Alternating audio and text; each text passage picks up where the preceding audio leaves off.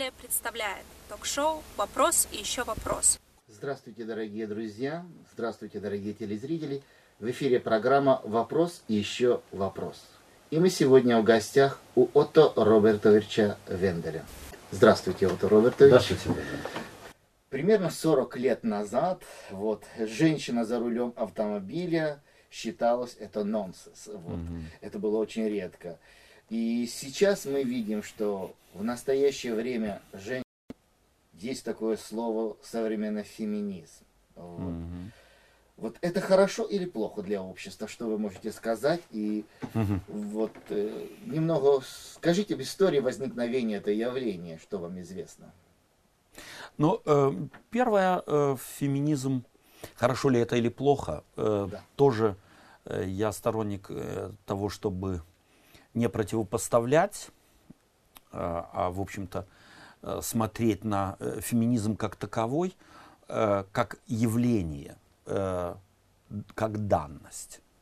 И как э, любое явление, и как любая данность, любое социальное движение, а феминизм это социальное движение, э, имеет и свои выросты, хотя по своей сути, по моим представлениям, является положительным явлением. То есть фем- благодаря феминизму э, женщина вышла из кухни и э, стала влиять на общество. Ведь, собственно говоря, э, я вот придерживаюсь христианских э, норм и взглядов на общество и убежден в том, Иисус Христос как-то скажет в свое время э, своим оппонентам, когда речь пойдет о разводе, э, он скажет, что по жестоковыйности вашей Моисей дал вам право разводиться. Э, а прежде не было так. Вот Бог создал человека, мужчину и женщину равными, что женщина э, стала э, угнетаемой мужчиной э, в патриархальном обществе. Вот так оно задумано не было.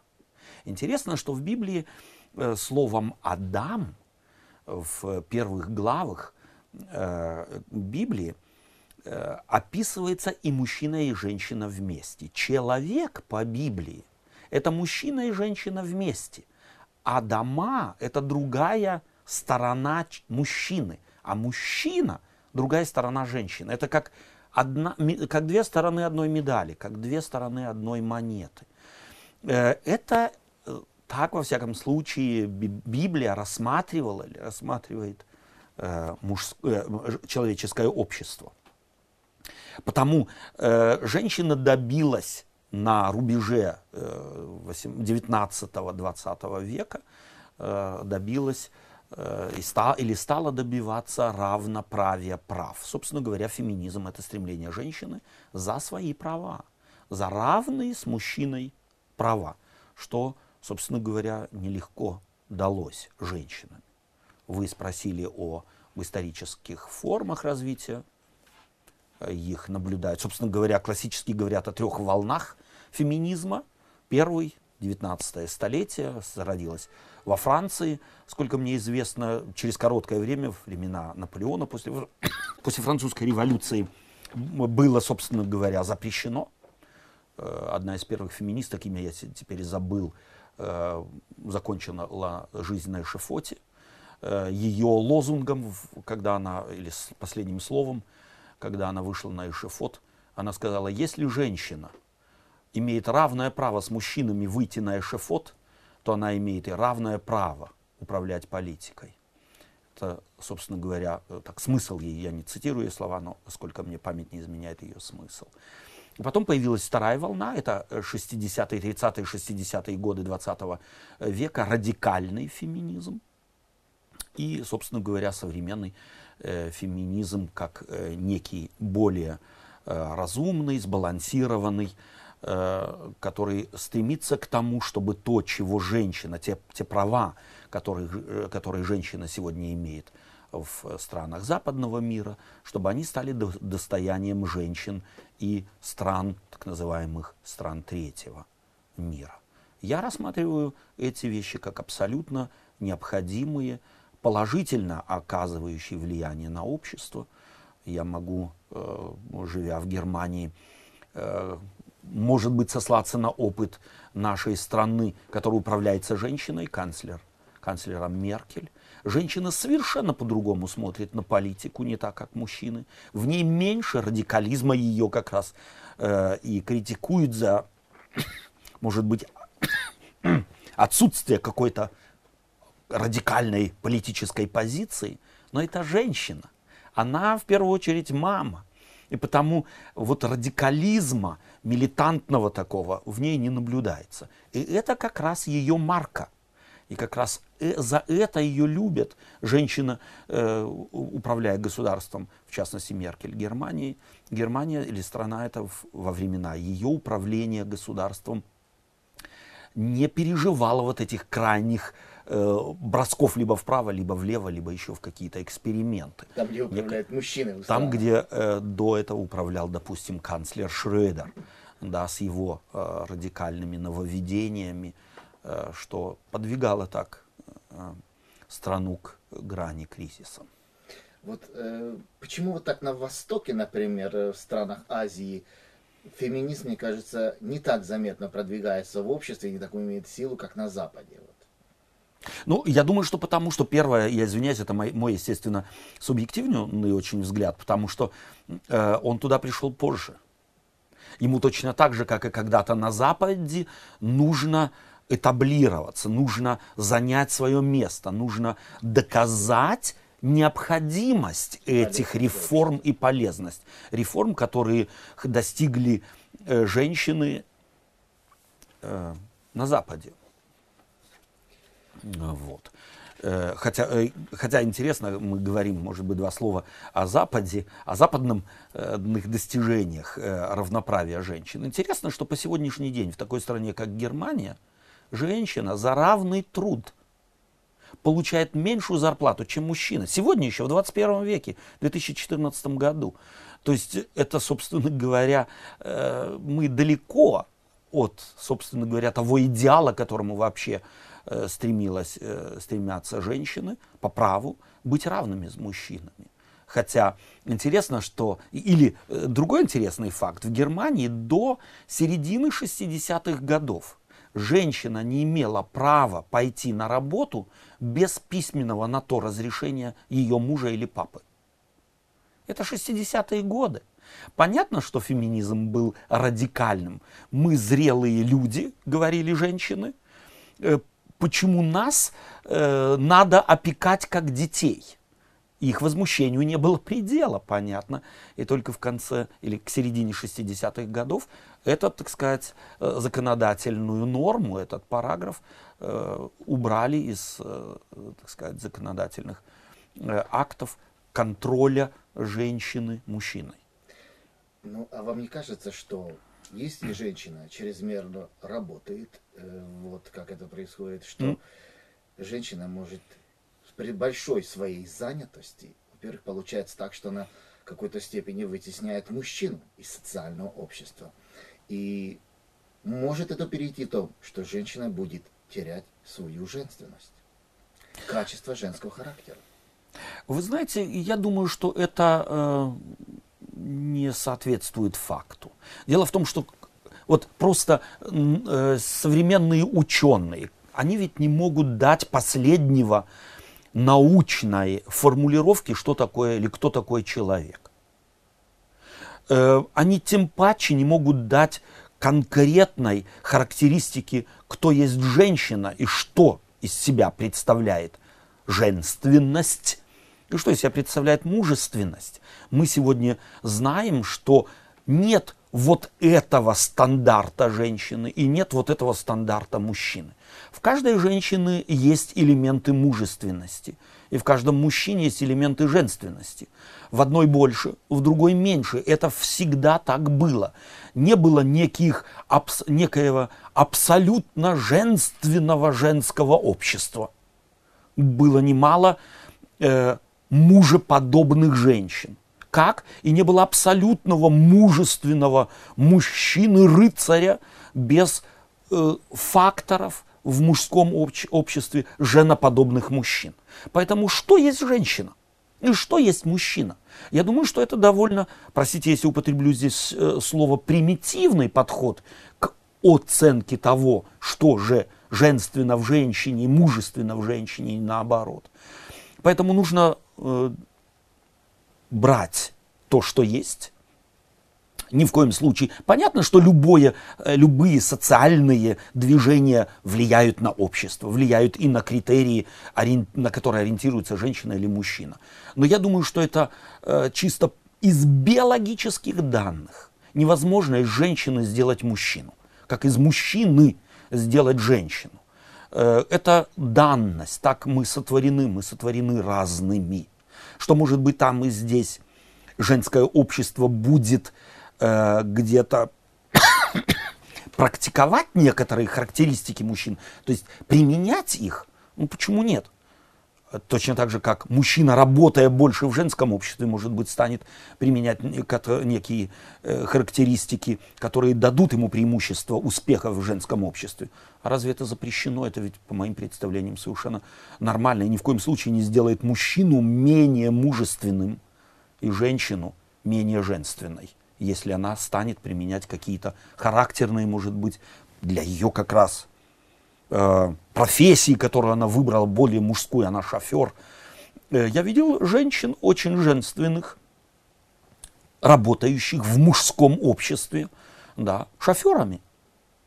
И вы, э, ваши вводные слова в сегодняшнюю беседу указали на то, что еще 40 лет тому назад женщина за рулем это было немыслимо.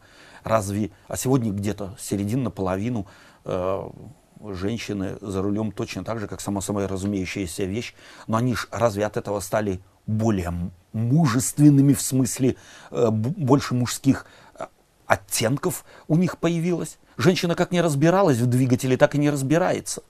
Э, да.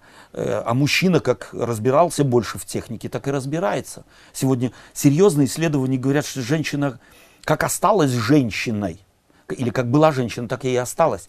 То есть ориентироваться в пространстве женщине гораздо сложнее, чем мужчине. Парковаться женщине сложнее, чем мужчине. Это факт, доказанный факт. И это ни в коем случае не делает женщину менее достойной того, чтобы ездить на автомобиле. Как, между прочим, мужчина делает гораздо больше аварий в городе. Это доказанный страховыми компаниями факт. Женщина меньше. Почему? Она более осмотрительна, она более...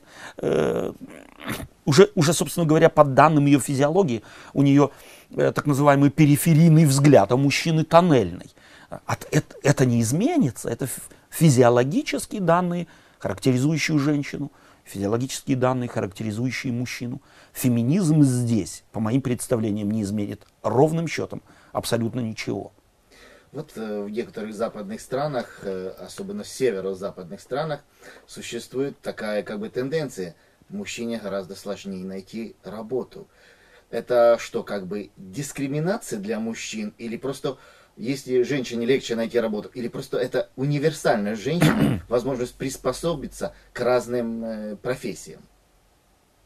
Вы знаете, я даже и не задумывался как-то над этим э, вопросом, а спонтанно э, могу себе представить, зная капиталистическое общество. Здесь нужно было бы проверить, Э, или спросить себя, задаться вопросом, исследовать, почему это так. Э, спонтанно у меня появляется чувство, если я бизнесмен и выбирал бы мужчину и женщину, то по некоторым критериям по сегодняшний день за одну и ту же работу женщине платят меньше, чем мужчине. И если ко мне, э, мне на стол ляжет, скажем так, заявление или сказать, э, желание э, Мужчина. от мужчины или от женщины э, какую-то работу выполнять, и они явно равно квалифицированы, то я отдам предпочтение женщине. Как бизнесмен я ей буду меньше платить. Если это один из критериев. То есть здесь очень сложно, по моим представлениям, однозначно ответить на, на этот вопрос. Плюс э, известно, э, допустим, что женщина, делая что-то, делает более скрупулезно, с отдачей, прилежнее, чем, прилежнее, чем мужчина. Это тоже в бизнесе сегодня э, заметили, имеет невероятно большое значение. Женщина с большей отдачей, э, так сказать, сердцем, если можно так сказать, работает, а это для бизнеса немаловажный фактор. Ну, вот еще такое явление. Вот э, мы знаем, например, что в восточном обществе, например, э, если мужчина курит, употребляет алкоголь, Мгм. это еще считалось, э, как бы сказать, терпимо. Терпимо, да. Мгм. Но если женщина курит Мгм. или употребляет алкоголь, то это, конечно, нонсенс. В общем, что это такое, что в последнее время начинают женщины больше курить и больше употреблять алкоголь? Это стремление как бы подняться до уровня мужчин или стремление, вот э, как это можно объяснить, вот это явление? Вы знаете, я думаю, что это очень хороший вопрос, который вы задаете. И э, суть его э, я бы свел к тому, что э, по моему глубокому убеждению, может быть, количество курящих женщин и выпивающих женщин сегодня может быть на несколько процентов стало выше. На самом деле оно было всегда. Но в восточном обществе оно делалось за кулисами, оно не афишировалось. Курящие женщины в восточном обществе в 60-е годы, мое, э, мо- мое, так, моя молодость или мои, скажем так, мой расцвет жизни и вступление в э, рабочую жизнь, я вращался в обществе строителей, где немало было женщин, штукатуров, маляров и так далее. Я знаю, что мужчины собирались в курилках и курили, проблем не было. Женщины, хотя и курили, в курилках никогда не собирались. Это было недопустимо. Они курили где-то тайно для себя, э, хотя близкие друзья и знакомые это знали. Они не афишировали это. Почему? Потому что общество не принимало это, оно считало это недопустимым. Сегодня это считается нормой, а потому женщина курит там, где ей этого, этого захотелось. И поэтому эм, я думаю, что это очень, ну как субъективное восприятие этого фактора э, масс-медиа может быть э, и нами с вами, потому что женщина перестала таиться. А количество... Многие показывают, как женщины курят, употребляют. Совершенно верно. Это и пропагандируется, а потому и молодые э, сегодня люди это делают с, э, с таким же Признак хорошего тона. типа. Иногда, да. Или взрослости, зрелости. Это же у молодежи очень важно. Казаться зрелым. Вот еще такое, конечно, как религия, вообще церковь христианская, как относится к феминизму и вообще мы видим такую тенденцию, что в последних, последнее время э, в церкви руководителями церквей становятся женщинами, пасторами и так далее, и так далее. Вот, вот ваше мнение, что вы можете об этом сказать? Вот? Э, Я думаю, что это тоже следствие, естественно, достижения э, равноправия женщинами с мужчинами, но оно ведь коренится в Евангелии. Первым проповедником равноправия мужчин и женщин был апостол Павел. Он был тем, кто проповедовал, ибо нет мужского пола и женского. И вот этот лозунг, э, он ведь в принципе зафиксирован Евангелием и является исконно христианским. Другое дело, вот интересно, что возьмите, допустим, э, взгляд и отношение христианства к рабовладельческому строю.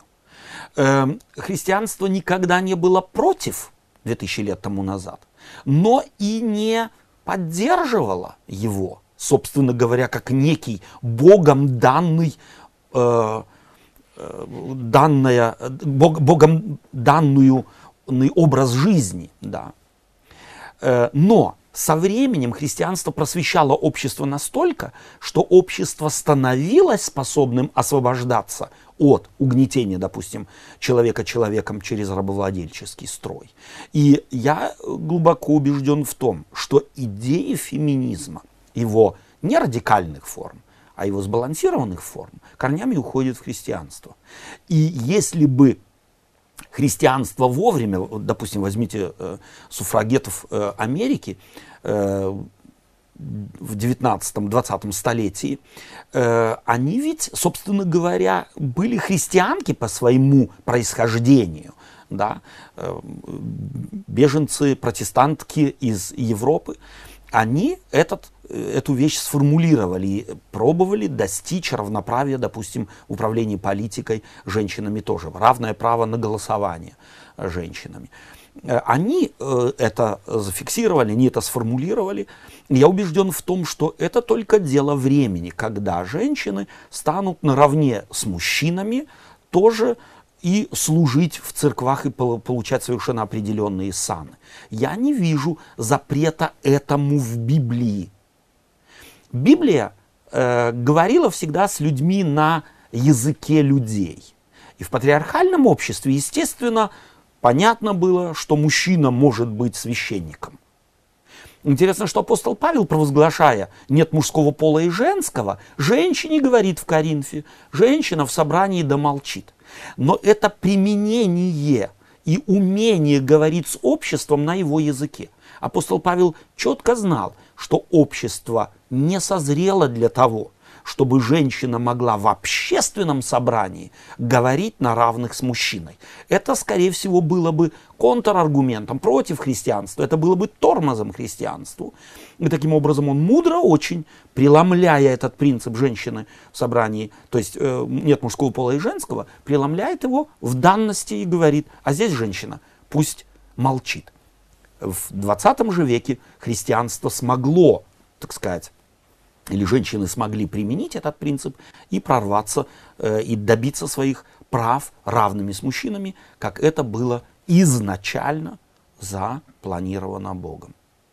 Да, я знаю некоторые церкви такие, в которых управляет женщина. Мне там очень понравилось, и сразу да. видно, что разница в управлении существует. Да. И здесь мы можем увидеть, как очень э, на нас очень здорово влияют наши привычные формы да, женщина проповедующая, многим мужчинам э, неприятно смотреть, почему они не привыкли, они с детства, будучи традиционными христианами, говорят, ну, я не могу ее слушать. Но это не могу ее слушать не означает же, что то, что она говорит, это не или не... неправильно. Совершенно верно. Спасибо, Фото Робертович. Спасибо, Владимир. Дорогие друзья, и как мы видим, что феминизм в современной форме не такой он страшен или опасен для нас. Это прекрасная вещь. И пусть наши дорогие женщины и наши дорогие подруги проявляют себя для пользы нам и для пользы окружающего общества. Всего хорошего, дорогие друзья. До встречи в следующих телепередачах.